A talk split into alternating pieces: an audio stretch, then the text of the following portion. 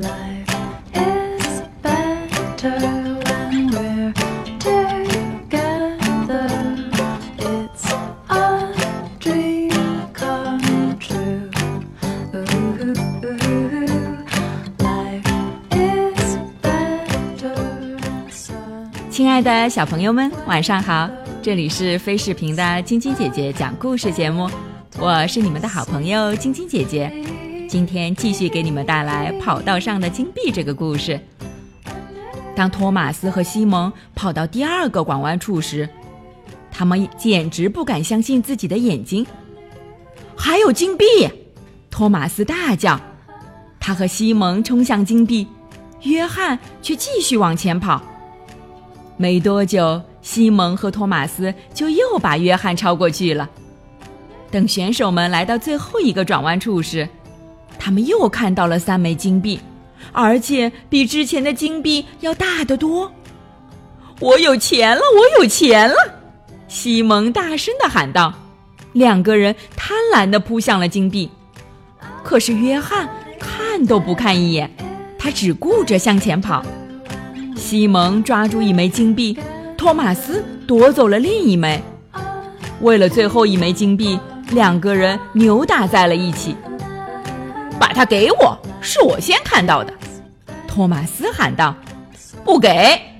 西蒙叫着：“它是我的。”他们为这枚金币大打出手，直到最后，托马斯说：“我先让你拿着它，但是我可警告你。”这件事我们过后再解决。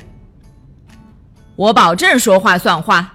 西蒙打了个响指，两个人迅速弹了弹衣服，不想让任何人看出他们曾经停下来捡金币，尤其是公主。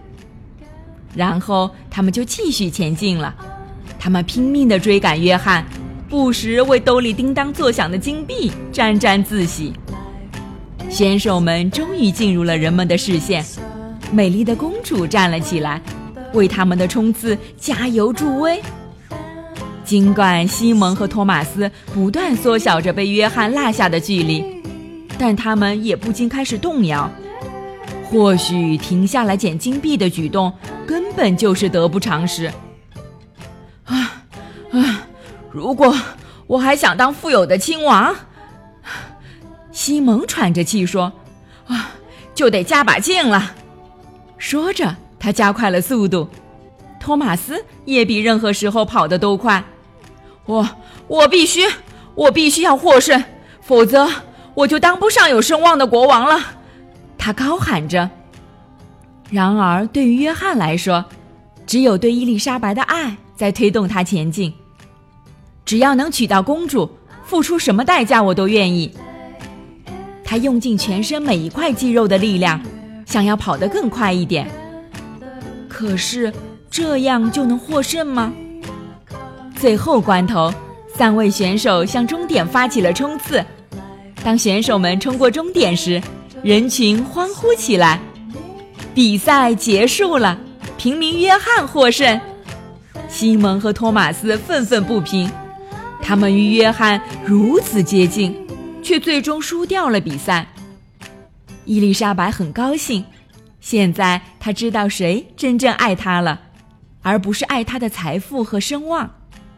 她眼含热泪向约翰走去：“你是我的新郎。”约翰露出灿烂的笑容：“你是我的新娘。”然后公主走到父王面前，亲吻了他。她感谢父王帮自己找到了唯一的真爱。这时，整个王国的人民都在称颂国王的英明。他用金币测试出了谁是真正的求婚者。相反，从城镇到村庄，大家都知道西蒙和托马斯是笨蛋。这件事过去没多久，王国又再度欢腾了起来。婚礼的钟声敲响，宣告着约翰和伊丽莎白步入了婚姻的殿堂。国王和王后举办了盛大的婚宴，王国的每个人都被邀请来参加庆典。伊丽莎白永远感谢父王的智慧之举。时间不仅证明了约翰真的爱她，同时也证明了约翰天生就有治理国家的才能。他成为了一位英明伟大的国王，和伊丽莎白从此幸福的生活在了一起。好了，小朋友们，这个故事就给你们讲到这儿了。明天继续来听晶晶姐姐讲故事吧。喜欢晶晶姐姐讲故事节目的朋友们，可以关注微信公众号“飞视频”，收看我们为爸比和小朋友们精心准备的《爸爸来了》系列亲子节目。也可以通过喜马拉雅收听晶晶姐姐讲故事电台广播。宝贝们的家长可以将小朋友的生日、姓名和所在城市等信息，通过飞视频微信公众号发送给我们，我们会在宝贝生日当天送上我们的生日祝福哦。小朋友们，祝你们做个好梦，晚安。小点点也祝你做个好梦，